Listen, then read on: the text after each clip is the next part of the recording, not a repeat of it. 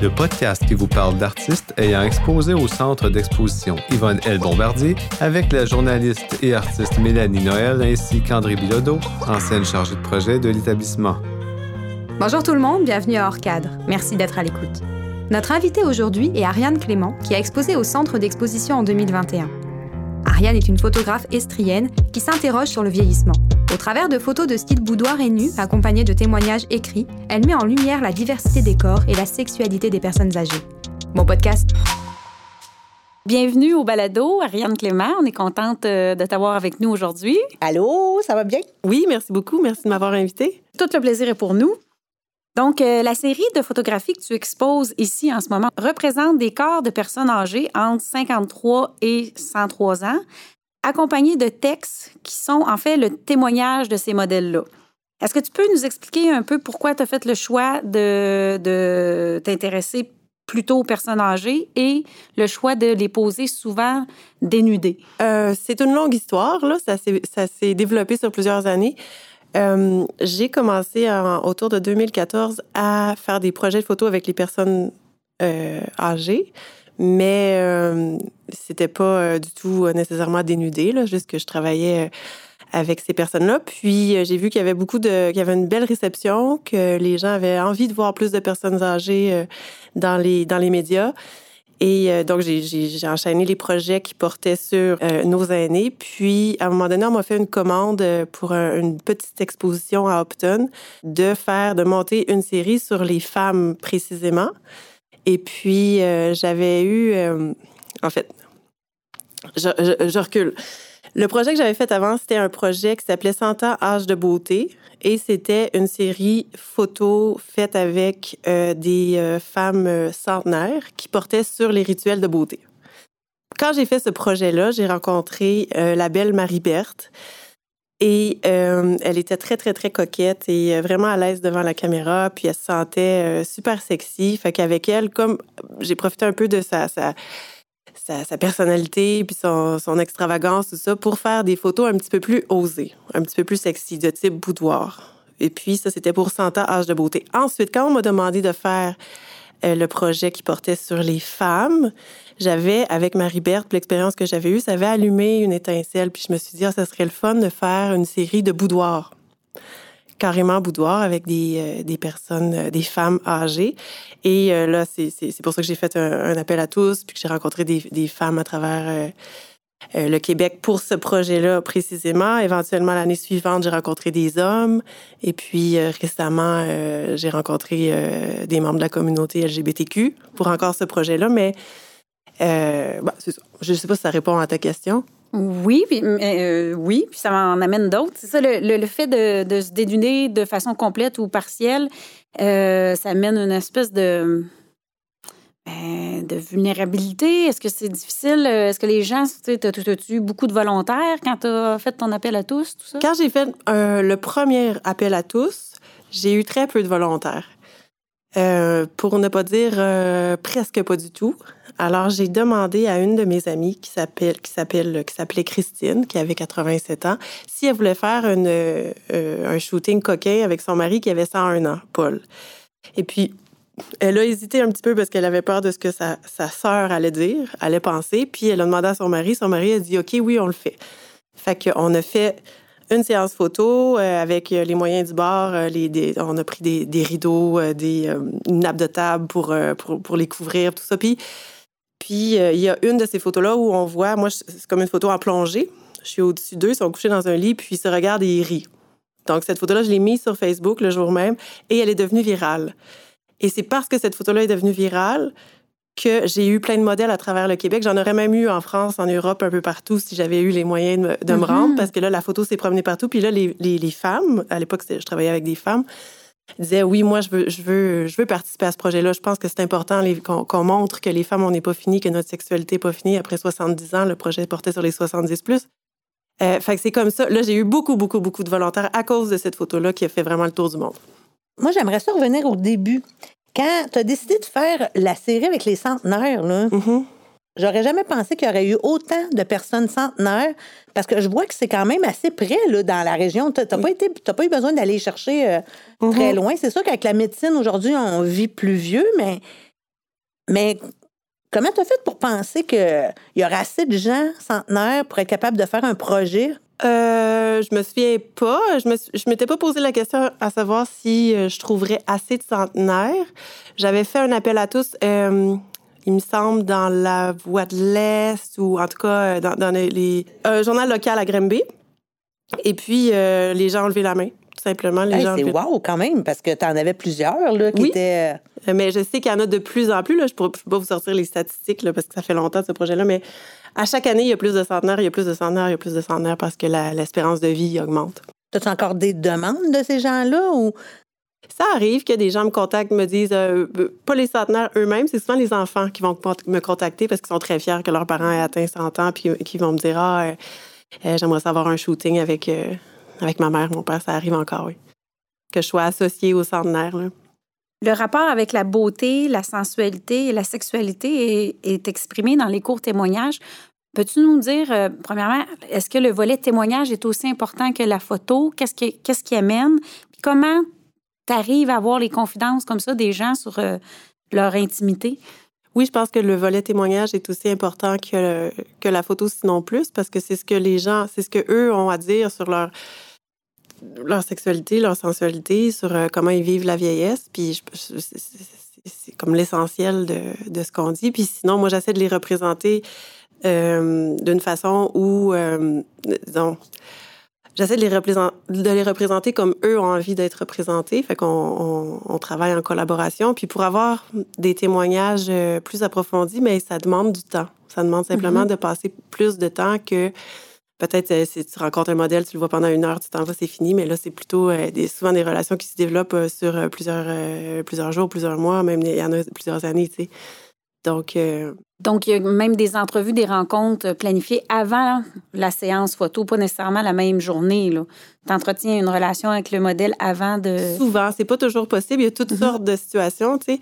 Mais disons, dans le contexte idéal, oui, c'est que, que, que j'ai une relation avec la personne, euh, qu'on discute euh, euh, auparavant, avant que je sorte mon, mon appareil photo. Là, ça peut être une rencontre, deux rencontres, trois rencontres où on discute de la vie de la personne, de comment la personne a envie d'être représentée, de, l'amour, la, longévité, la sexualité, etc. Ça, c'est l'idéal. Mais c'est pas toujours possible. Il y en a des fois, c'est plus on a juste euh, très, très peu de temps, puis on fait avec. Fait qu'il a... Tout est possible, mais euh, ce que je préfère, c'est d'avoir vraiment du temps. C'est beaucoup dans l'écoute, euh, j'imagine. Puis les gens euh, ils finissent par euh, se confier.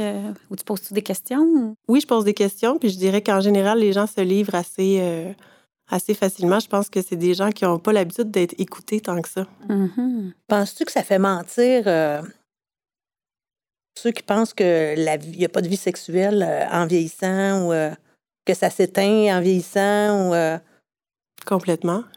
Complètement. C'est ce que c'est ce que c'est l'essentiel du message que, que mes modèles euh, passent, là, de dire euh, écoute, il euh, y en a qui ont une sexualité encore plus excitante aujourd'hui que, que jamais parce qu'on se connaît mieux, parce que toutes sortes de raisons. Mais je pense que la, la plupart des gens que j'ai photographiés, c'était l'essentiel de leur message de dire euh, la sexualité, ça finit, ça, ça finit ça jamais. Meurt pas.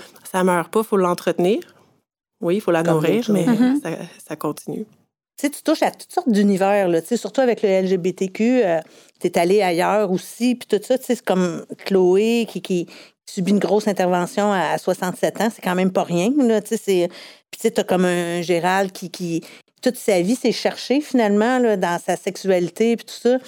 Fait c'est un autre, quand même, un autre volet, tu t'as le volet des gens qui sont à l'aise avec leur sexualité, même en vieillissant, puis tu as tout ce volet-là aussi des gens qui vieillissent avec euh, le, le sentiment qu'ils n'ont peut-être jamais été compris, qui n'ont jamais été entendus. C'est vraiment des réalités qui sont euh, complètement différentes, qui sont euh, dérangeantes pour eux dans leur vie. Ça chemine, ça chemine toujours, puis ça s'en va toujours de plus en plus loin, ce projet-là. Mm. As-tu un autre aller, une suite qui va s'en venir par rapport à ça? ou? Je je pense que euh, ce que je voudrais peut-être compléter, euh, parce que le projet LGBTQ et le projet des Amazones, donc des, femmes, des survivantes du cancer du sein, ça a été très précipité parce que j'ai juste eu le mois d'août euh, pour le faire parce qu'avant ça, on était confinés. Les aînés étaient confinés. Là, il fallait que je sois prête ici pour septembre. Fait que ça a été comme vraiment garoché ben là, les shootings, transcrire les, les entrevues, éditer les photos, faire les choix, tout ça. Fait que ça, j'aimerais ça peut-être au courant de l'année prochaine m'asseoir, réviser un peu ce que j'ai fait, aller vers d'autres personnes pour compléter un peu le côté LGBT, pour compléter... L'approfondir. Pour approfondir. Puis ce que je voudrais, là, peut-être que je que je rêve en couleur, en noir et blanc, ce serait lancer peut-être à ce temps-ci l'année prochaine un livre l'art de vieillir. Fait que ça serait le livre pour moi, ça serait un peu comme on ferme le, le projet est terminé. Ça serait la conclusion la de tout ça. Oui, OK. tout à fait. Comme le projet avec les Amazones, les femmes avaient tellement de choses à dire. Il en avait tellement, tellement, tellement. Puis, puis tu sais, je, je, je, j'avais pas assez d'espace euh, ici euh, au centre culturel pour vraiment les mettre en valeur, pour euh, écrire des, des, très grands textes. Puis, tu sais, elles auraient voulu, euh, ben c'est ça, aller vraiment en profondeur dans, dans ce qu'elles avaient raconté. Fait que là, je trouvais que j'étais un peu serrée. Fait que j'aimerais ça de leur donner plus d'espace. Le livre va permettre ça. Oui, exactement. Il y a une des Amazones qui, qui était déjà dans un projet antérieur. Oui. Mais cette femme-là, moi, j'ai cru comprendre qu'elle était comme un peu. C'est comme euh, du soutien qu'ils font entre elles. Mais les quatre se connaissaient ou. euh, C'est elle, c'est Marilyn, que, elle s'appelle Marilyn, euh, que j'avais photographiée pour la première série L'art de vieillir. Et c'est elle qui m'a demandé si je voulais faire une série sur les, les survivants du cancer du sein, puisqu'elle était survivante. Et elle avait un groupe de femmes qui se soutiennent à travers les traitements. Puis euh, les, les- les- Donc, c'est elle, oui, c'était ses amis finalement. OK. C'était ses amis, c'est elle qui a. C'était son idée, c'était un peu un projet qu'on a fait en collaboration, mais euh, c'est l'instigatrice de ce- cette série-là. Peux-tu nous parler un peu de la beauté qu'il y a dans les rondeurs, les rides, les peaux qui tombent doucement? Je trouve que euh, on met pas assez en valeur euh, euh, les vraies personnes. C'est ça qui, est dommage. On voit beaucoup, beaucoup sur les réseaux sociaux ou dans les films ou dans. On est bombardé d'images truquées. euh, qui représentent des personnes euh, qui n'existent pas, puis souvent très, très jeunes. Puis je pense que c'est important aussi de montrer une diversité, puis de mettre en valeur le fait qu'il y a d'autres choses, vraiment beaucoup d'autres choses. Euh, je pense que si on est petit, grand, roux, rond, mince, il faut qu'on soit représenté, puis qu'on. Euh, le défi, c'est de s'accepter comme on est. On peut pas se changer. Mhm. Alors, je pense que c'est vraiment important qu'on voit autre chose. Moi, quand je vois des choses euh, sur, euh, sur Instagram, par exemple, des, des, euh, il y a de plus en plus de, de bod- body positive, là. Je sais pas si vous voyez ce que je veux dire. Oui.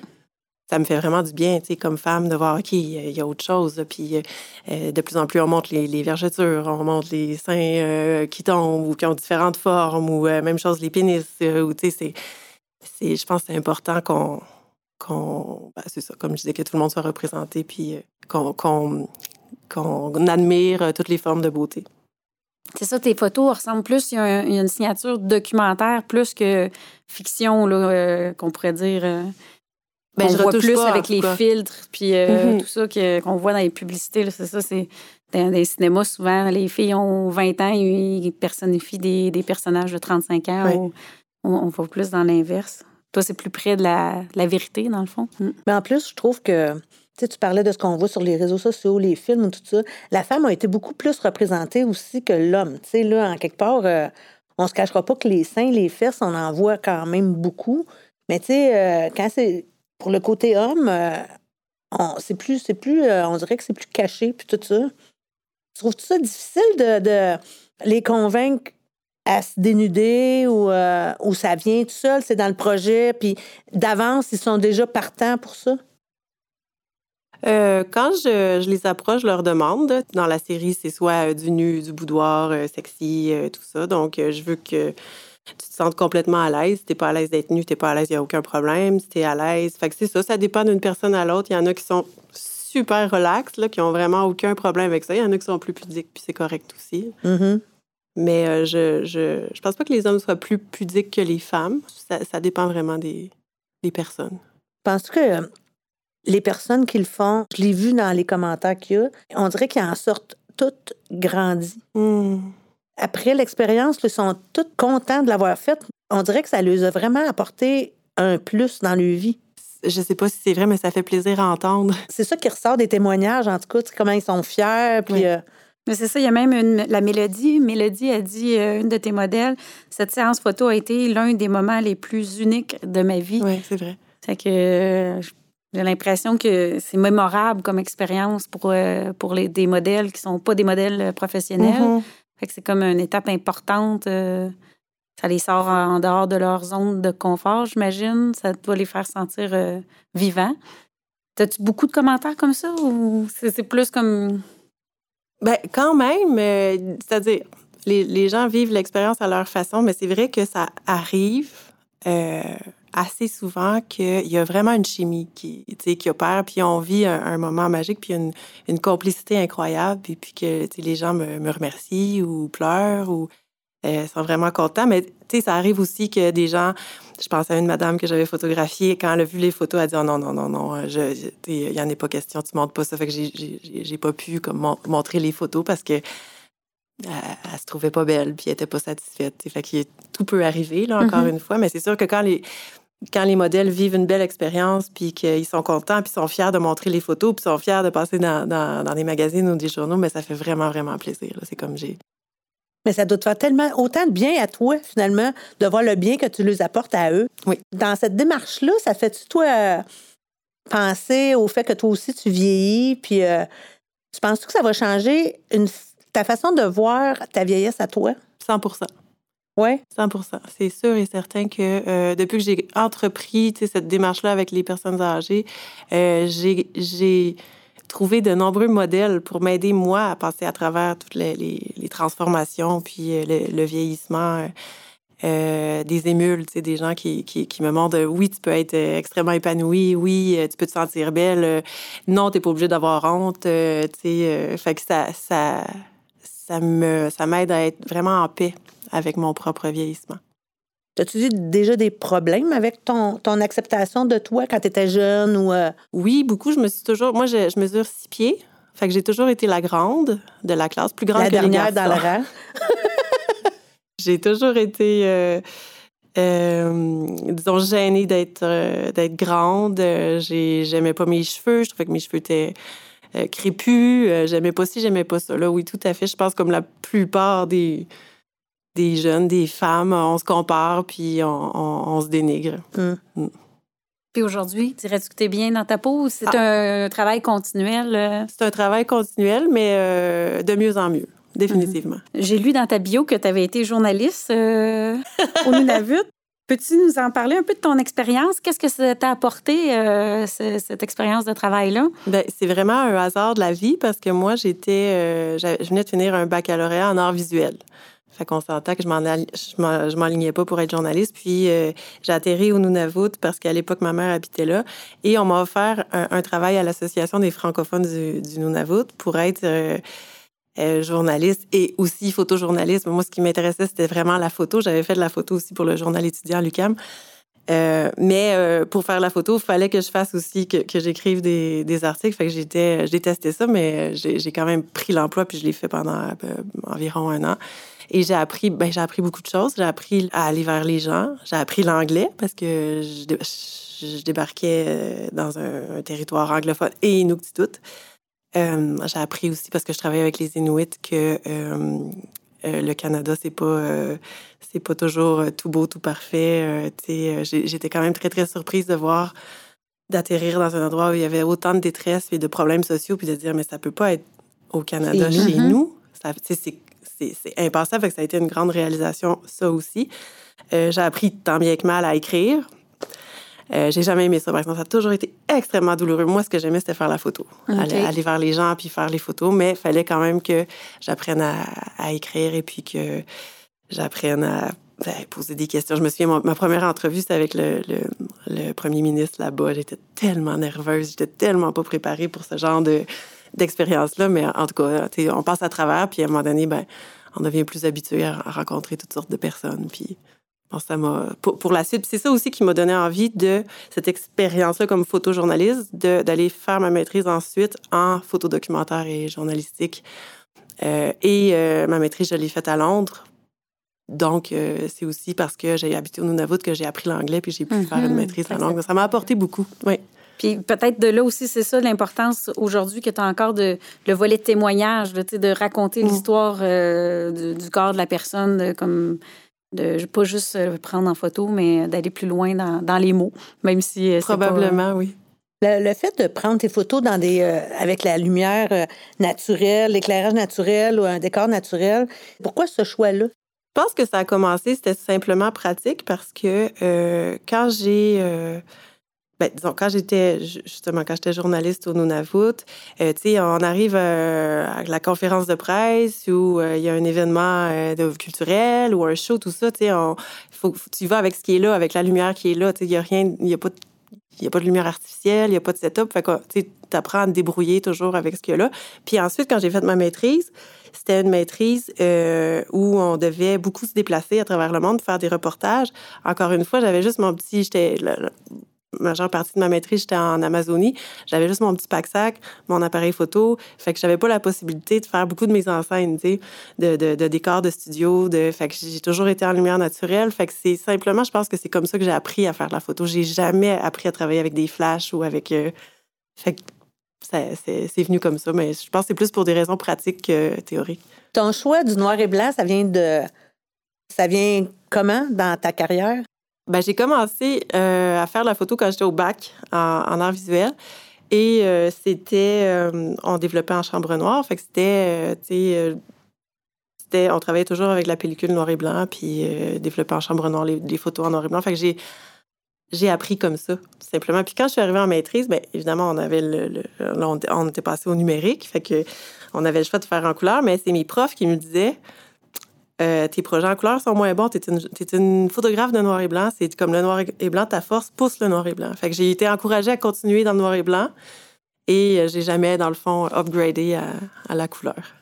Dans tes projets futurs, c'est sûr que là, tu travailles un peu avec euh, les marginaux, ben, avec ceux que, les, oubliés un peu, finalement, ou les mis de côté, on pourrait dire. Si tu avais une prochaine série à faire, ça serait avec quel genre de personnes que tu penserais t'enligner? Je pense à. Euh, j'ai comme une idée, mais euh, on va voir ce que ça donne. Mais j'aimerais énormément faire une installation, plutôt de genre une installation photo dans, la ville extérieure avec euh, les enfants du Plessis qui aujourd'hui ont dans les 70-80. c'est des gens. J'ai eu la chance de rencontrer quelques enfants du Plessis quand j'étais. je faisais du bénévolat dans une soupe populaire à Montréal.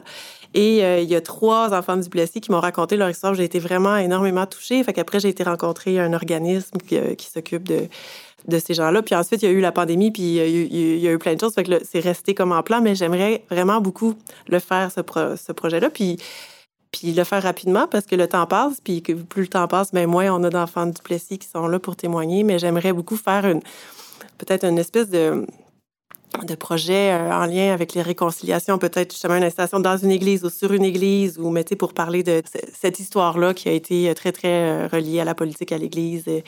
Et, encore d'actualité avec les Autochtones d'ailleurs. Oui, oui, oui. Puis dans les témoignages des trois que tu as déjà rencontrés, qu'est-ce qui ressortait? De la colère ou de la résignation ou du désespoir? Je dirais du désespoir quand même un peu de résilience, mais euh, je pense aux gars que j'ai rencontrés, euh, ils étaient encore, euh, c'est-à-dire, je trouve pas le mot. En tout cas, disons que pour eux, ça a été, ça a été terriblement traumatisant. Leur expérience a été victime de toutes sortes d'abus, mais vraiment de toutes sortes d'abus. Là, je pense à psychologiques, physiques, sexuels. Euh, ils ont vu leurs amis être victimes d'abus. Ils m'ont parlé d'enfants qui sont morts puis qui ont été cachés euh, alors qu'eux, ils étaient là. Ensuite, ils sont sortis de, des institutions complètement démunis, incapables d'avoir du travail, incapables d'avoir des, rapports humains euh, sains parce qu'ils n'ont pas appris. Donc, c'est des gens qui sont, qui, qui, sont dans la rue ou toujours à peu, à peu près à moitié dans la rue, pas dans la rue, mais qui qui ont eu une vie très, très, très difficile, qui n'ont pas appris à lire et écrire. Imaginez-vous comment on peut survivre dans une société sans savoir même la base, comment on peut aller chercher euh, des ressources. Tu sais, ça très difficile. Puis ce que j'ai trouvé aussi euh, choquant, puis qu'eux avaient trouvé choquant, c'est qu'ils ont eu un dédommagement il y a quelques années, là, je ne sais plus, c'est 10-15 ans, mais euh, les enfants du Plessis ont eu un, dédommagement, si je me souviens bien, de 15 000 Mais tu sais, 15 000 pour une vie entière ratée, des viols, des abus de toutes les sortes. Tu 15 000 c'est rien. C'est rien. Parce que c'est ça, même ceux qui ont survécu, c'est vraiment, ils se sont fait voler leur vie, là, parce que les, conséquences sont encore ils les vivent encore aujourd'hui. Tout à fait. Puis le 15 000 vient comme avec une signature là, qui dit on n'a plus le droit de redemander de l'argent ni au Collège des médecins, ni au, gouvernement, ni à l'Église. Mm-hmm. Fait que c'est comme si ce que, bon, mais 15 000 puis euh, on n'a plus aucune... On s'en lave les mains. Oui, c'est ça. Fait que je, là, je suis pas 100% certaine des, des, nombres, des chiffres que je mm-hmm. vous dis, tout ça, là, parce que j'ai pas encore approfondi, fait que je veux pas me mettre le, pied dans la bouche. Là, mais je sais que c'est tout. Le mot que je cherchais, c'est révolté. Mm. Ils étaient encore révoltés. Puis moi, d'entendre leur histoire, ben moi aussi, je me suis sentie révoltée. Oui. Puis, euh, tu pratiques-tu d'autres sortes d'art que la photographie? Ben, quand même, je fais de la, la peinture. pas. C'est-à-dire, je, le, je, le, dis sans prétention, mais euh, chez nous, on a une petite forêt derrière la maison, et puis euh, avec la fille de mon chum et mon on, a décidé de créer une forêt enchantée. Fait que on peinture euh, des roches, des bouts de bois, des on, on peinture tout ce qu'on peut peinturer là, ces temps-ci, mais c'est plutôt de la décoration que de l'art, on va dire. Puis, à part ton projet avec euh, les enfants du Plessis, y a-tu une personne ou quelque chose que tu rêverais de photographier, là, si on te donnait la possibilité? Là? Sérieusement, j'ai manqué ma chance avec Leonard Cohen. Là. Ah! J'aurais tellement aimé ça le photographier, mais il est décédé avant que. J'avais fait quelques. quelques mais t'avais fait des démarches? Oui, j'avais, j'avais fait quelques, quelques démarches. C'est mon idole, c'est pour ça que je m'exclame. Ah, ben aussi. mais euh, mais j'ai jamais, euh, j'ai jamais eu de retour. OK. Et puis éventuellement, il est décédé. Là, euh, je me suis asseyée. Ça fait plusieurs fois que j'essaie de, de, contacter le beau Armand Vaillancourt. Il dit oui, il dit non, il dit oui, il dit non, il dit oui, il dit non. Fait que là, je le lâcherai pas. je le trouve tellement beau, ce monsieur-là. Oui. Une beauté. Puis quand, quand j'étais petite, il était venu dans mon village faire un, un, un happening avec Serge Lemoine, l'artiste Serge Lemoine. Et euh, moi, j'avais, je sais pas quel âge j'avais, j'avais peut-être 7-8 ans, puis je faisais de la peinture avec lui, puis je le voyais, puis dans ma tête, c'était Dieu. Dieu, c'était lui. Dieu devait être exactement ce monsieur-là. Tu as écrit ça quand tu, quand, tu l'as contacté? je voulais pas. T'aurais dit. je dit oui, Je vais essayer, mais enfin, j'espère. Euh, d'ailleurs, je suis supposée de le relancer là, à ce sujet euh, éminemment. Toi, tu as parlé que tu avais fait de la photo pour le journal étudiant. Depuis quand tu t'intéresses à la photo? Euh, enfant, savais-tu déjà que tu allais être photographe? Tu rêvais-tu ou à quoi tu rêvais sinon euh, enfant? Ça a commencé au cégep. Euh, mon, disons, mon plaisir à faire de la photo. Là, au cégep, j'ai découvert la, la chambre noire. J'avais un cours d'initiation à la photo. On avait fait du portrait.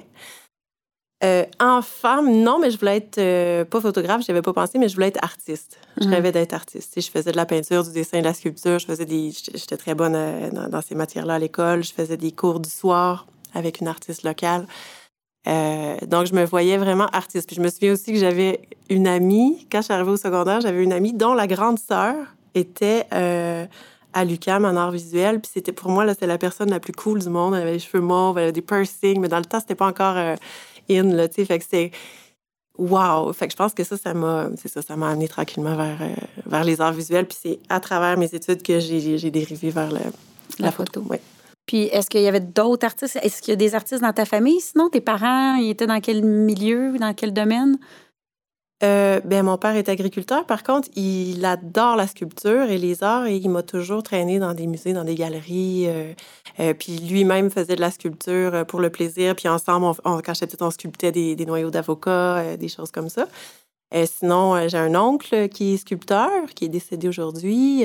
oui, quand même. Puis le, mon enseignante d'art visuel dont je vous parlais, Margot Mirette, c'était une bonne amie de la famille, de mes parents. Il y avait beaucoup, beaucoup d'artistes oui, qui gravitaient autour de nous. Tu avais des modèles. Oui. Tu nous as parlé que tu avais étudié à Londres. Combien d'années ou combien de temps? Deux ans? Mm-hmm. Puis ces années-là, ça ressemblait à quoi? Bien, ces années-là, j'étais sur la route euh, la majeure partie du temps. J'étais, au début, j'ai passé six mois à Haida Gwaii, les, qui, s'appelait euh, avant les îles de la Reine-Charlotte. Donc, euh, c'est une communauté autochtone dans le Pacifique. Ça appartient à la Colombie-Britannique, mais c'est proche de l'Alaska. Fait que j'ai passé six mois là avec les... J'étais très, très, très intéressée par les, les causes autochtones, surtout parce que j'arrivais justement du Nunavut, puis j'avais comme été confrontée à cette réalité-là. Fait que je voulais en savoir plus. Fait que j'ai passé six mois. Ensuite, je suis partie en Amazon. Non, je suis pas partie en Amazonie. Je suis partie au Chili parce que je m'étais dit, en Argentine avant, je m'étais dit, je vais faire euh, mon, mon, projet de maîtrise sur le Grand Nord et le Grand Sud. Tu sais, mettons, comparer les Autochtones du Grand Nord avec les mm-hmm. Autochtones du Grand Sud. Fait que j'étais partie en Argentine. Euh, puis, euh, j'ai été dans le sud de l'Argentine, mais il y avait il n'y avait plus vraiment de communauté autochtone. Fait que je, je pataugeais, je savais pas sur quoi j'allais faire mon projet. Puis j'ai rencontré un gars et euh, c'était un Colombien. Puis là, on est euh, finalement, euh, on a dit, ben, OK, on, va voyager un petit peu ensemble, on va aller au Chili. Puis après, moi, je vais repartir en Argentine, puis parce que lui devait rentrer pour ses études en Colombie. Fait que là, on est parti sur le pouce, on a fait le, Chili, le rendu au Chili. C'est oh, OK, là, on fait la Bolivie, là, on fait la Bolivie, là, on fait le Pérou. Ah, jusqu'à ce que je me retrouve en Colombie. Et là, euh, j'avais trouvé euh, sur, euh, je pense c'était Couchsurfing, en tout cas un petit, quelqu'un qui voulait faire un, stage de photographie en, Amazonie. Fait que je, suis partie en Amazonie colombienne. Et quand je suis arrivée en Amazonie, j'ai dit, oh wow, le contraire de l'Arctique, c'est pas l'Antarctique. Le contraire de l'Arctique, c'est l'Amazonie. Fait que je suis restée là un an et quelques pour travailler sur des, projets concernant la situation là-bas. Donc, tes années à Londres n'étaient pas à Londres, finalement. Exactement. Sinon, dans les voyages, c'est quel euh, le, voyage le plus marquant, le pays ou une rencontre que tu as faite pendant euh, tous ces, euh, ces voyages-là? Bien, je, je, pense que, j'en ai parlé déjà des trois, je pense que les plus marquants, ça a été le Nunavut, Haida et l'Amazonie. Puis je pense que c'est peut-être en grande partie parce que ce sont des endroits où la nature est vierge. C'est vraiment très, très impressionnant d'être euh, complètement à la merci là, des, des, des éléments. Euh, aussi parce que les, les, cultures autochtones sont, très, sont encore très présentes à ces endroits-là. Je pense que ça a été, euh, c'est sur un contact très profond avec les gens puis avec la nature là-bas. Ça m'a beaucoup marqué. Mais j'ai évidemment d'autres voyages qui m'ont marqué. L'Italie m'a marqué. J'ai habité en Italie. J'ai adoré la langue. Mais tu sais, c'est plus le côté, l'Italie, le côté hédoniste, la mm-hmm. bonne bouffe, le, le, bon lieu de livre, le vin, etc. mais vraiment, là, ceux qui, qui sont venus me toucher le plus profondément, c'est les trois que j'ai nommés. Aujourd'hui, tu as encore un manque de voyager ou, ou tu as comme voyagé assez ou on n'a jamais voyagé assez, je pense, mais avec tout ce que tu nous comptes, tu en as vu du pays comme pour euh, plus que bien du monde. Ben, je dirais que je suis de plus en plus sédentaire. J'ai fait le dernier euh, grand projet que j'ai fait en photographie, c'était sur les zones bleues. Donc, c'est sur les, les zones où euh, on a la plus grande espérance de vie. Donc, pour ce projet-là, j'ai voyagé dans les dernières années. Bien, juste avant la pandémie, je suis revenue, euh, en fait, quand j'ai voyagé en, Grèce, en Italie, au Costa Rica, au Japon et en Californie. Puis, euh, c'est vrai que j'ai adoré mes voyages, j'ai trouvé ça super intéressant, mais j'étais contente de rentrer. Mais c'est ça, on dirait que tu es rendu ailleurs. Oui, c'est ça le nomade plus pris le bord, puis le, côté sédentaire, euh, enracinement euh, a pris le dessus. Oui, oui, oui. Je, sais, euh, je me suis acheté une maison. Déjà, je ne mhm. peux, plus partir, je peux plus partir comme je veux. J'ai un chum depuis plusieurs années. J'ai un chien. Mhm. Ah, ça! Comment tu veux partir quand t'as un chien? tu peux même pas partir 12 heures, là, tu sais. Fait, que, ma vie a, complètement changé. Mais quand même, tu sais, c'est important pour moi d'avoir la liberté de faire des projets si, si ça donne à l'étranger. Puis, tu sais, j'ai négocié ça avec mon chum. Mettons, quand on a acheté une maison, j'ai dit, je veux quand même avoir le droit de dire, euh, ben, pour tel ou tel projet, je pars pour deux, deux trois semaines ou faire une résidence d'artiste pour un, mois. Puis, c'est quand même important pour moi, tu sais, mm-hmm. d'avoir un peu le droit de continuer de découvrir le monde. Cet espace-là. Puis ton, ton dernier, tes, tes derniers euh, voyages là, sur le, zone bleue. Oui. Les zones bleues, peux-tu nous donner euh, quelques hints sur qu'est-ce que ça va donner? Est-ce que ça va donner une exposition? Est-ce que c'est... Ça va donner un, livre qui sort euh, dans les prochains jours. Ah oui? oui. Comment ça s'appelle? ça s'appelle Comment vivre sans temps. Et c'est un livre photo que j'ai lancé hier sur Ulule. Ulule, oui? C'est euh, sociofinancement, crowdfunding. Comme ça, les gens peuvent l'acheter en pré-vente. Mhm. Et euh, j'espère que ça va donner une exposition euh, cet été. Je travaille sur les demandes de financement là, par rapport à ça. Puis est-ce que c'est encore portrait et témoignages? Oui. Euh, puis qu'est-ce qui ressort des témoignages, justement? C'est- ça, je voulais en parler justement parce que c'est super drôle. Là-dedans, t'as des, t'as- t'as- ils donnent toutes leurs recettes de longévité un peu. hein. Oui! Ben, Qu'est-ce qui ressort? Ben, c'est ça, c'est pas tout le temps la même affaire. Fait que là, tu sais, tu te dis, OK, je choisis quelle là-dedans? Moi, si je vais affaire. essayer de vivre longtemps, ben, c'est ça, exactement. C'est ça, ce qui ressort, c'est qu'il n'y a pas une recette, il y a des recettes. Euh, Peut-être ce qui est vraiment universel euh, aux cinq zones bleues, c'est euh, l'esprit de communauté, l'esprit de communautaire, l'importance de tisser des liens et de cultiver ces liens avec ses proches. Ça, je le vois partout, que ce soit euh, avec les membres de son église, les membres de sa famille, euh, les amis avec qui tu joues au quai, euh, etc., etc. Mais vraiment d'avoir des, des, des liens euh, serrés, ça, c'est je l'ai retrouvé beaucoup, beaucoup. C'est flagrant dans les cinq zones bleues. Sinon, ben, il y a des grandes différences. Exemple, euh, une que je raconte souvent, c'est euh, euh, en Californie, c'est euh, les, les gens qui vivent longtemps, c'est des adventistes du septième jour. Donc, c'est une communauté religieuse. Et eux ne boivent pas d'alcool, ne fument pas de, de tabac, ne prennent même pas de thé, euh, pas de viande. La plupart même sont véganes. Il y en a qui sont véganes, il y en a qui sont végétariens. Euh, extrêmement religieux, bon, des, des idées quand même assez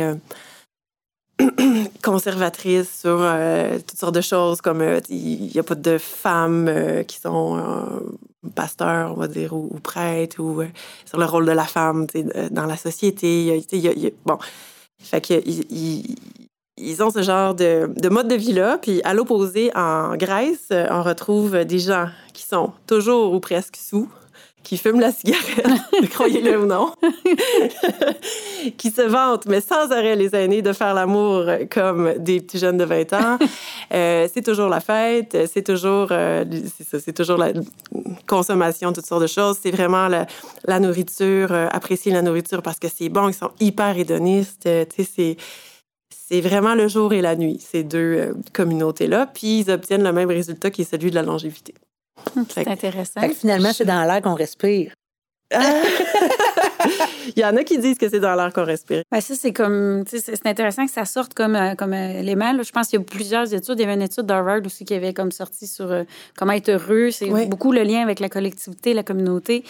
Puis dans un, un contexte où on a plusieurs, euh, bon, la, la population est vieillissante, et il y a de plus en plus de, de solitude et de gens qui souffrent de solitude. Je pense que ça vient comme en contraste, puis tu sais, comme il y a possiblement des choses à mettre en place pour limiter la solitude des gens. euh, euh, des personnes âgées principalement, qui, qui est un sujet qui, qui t'intéresse beaucoup. Oui. Est-ce que les gens que tu as rencontrés sur le terrain ici au Québec t'ont parlé un peu de solitude ou c'était des gens qui étaient bien entourés, euh, la majorité? euh? Ça de tes dépend parce que, tu vois, j'ai fait des photos dans toutes sortes de contextes au, au Québec, dont dans des CHSLD. J'ai rencontré Mhm. des gens très, très, très seuls, très démunis. Euh, D'autres euh, dans des euh, centres pour personnes âgées, disons, privés de luxe, où c'est quasiment un, hôtel- un club med, Mhm. euh, un hôtel, tout ça. Donc, ça dépend d'un endroit à l'autre. Puis aussi, ben, les gens, ça- dépend de leur, de leur contexte, puis ça dépend certainement de leur attitude. Tu sais, tu quand tu... Mhm. Quand, quand, quand tu es, déprimé, quand tu te replies sur toi-même, mais c'est sûr que ça donne pas euh, envie aux autres d'aller vers toi. Fait qu'il y a beaucoup de choses qui, qui rentrent en ligne de compte. Mais j'ai vu beaucoup de solitude au, au Québec, mais j'ai aussi vu des gens très, très bien entourés qui profitent de leur, euh, de, de leur âge d'or. Comment tu as fait pour entrer dans les CHSLD? Par quelle porte t'es rentré? T'avais-tu été invité ou tu t'es présenté? Euh, j'ai été dans. Selon. Euh, en fait, j'ai toujours été invitée, soit, soit par euh, la, per- la personne âgée elle-même ou par les membres de sa famille. Souvent, c'est les enfants qui m'ont Mhm. invité à, à aller prendre des photos ou à les rencontrer comme les centenaires. C'était souvent dans les, dans les CHSLD. Et euh, moi, ma grand-mère était dans un CHSLD à la fin de sa vie. Fait que j'ai rencontré aussi des gens autour d'elle. Euh, c'est ça, beaucoup de. Ouais, j'ai connu beaucoup de personnes qui étaient dans les CHSLD, puis c'est pas. euh, c'est vraiment pas le, ce qu'il y a de plus positif, là. Mhm. Mais tu as été vraiment inspirée par ta grand-mère aussi. Beaucoup, beaucoup. C'était une personne qui a marqué ta vie ou. euh, Peux-tu nous en parler? Moi, je ne savais pas ça. Mais ma grand-mère, d'abord, elle s'appelle, elle s'appelait Perle. Oh, c'est beau. C'est un beau nom. Oui. Oui, ma grand-mère, j'étais très proche d'elle. Je me suis fait beaucoup, beaucoup, beaucoup garder par ma grand-mère quand j'étais petite. Quand j'étais après au secondaire, j'allais dîner avec elle le midi plutôt que dîner à la cafétéria de l'école. j'ai toujours été super proche. Et ma grand-mère, c'est une femme très positive.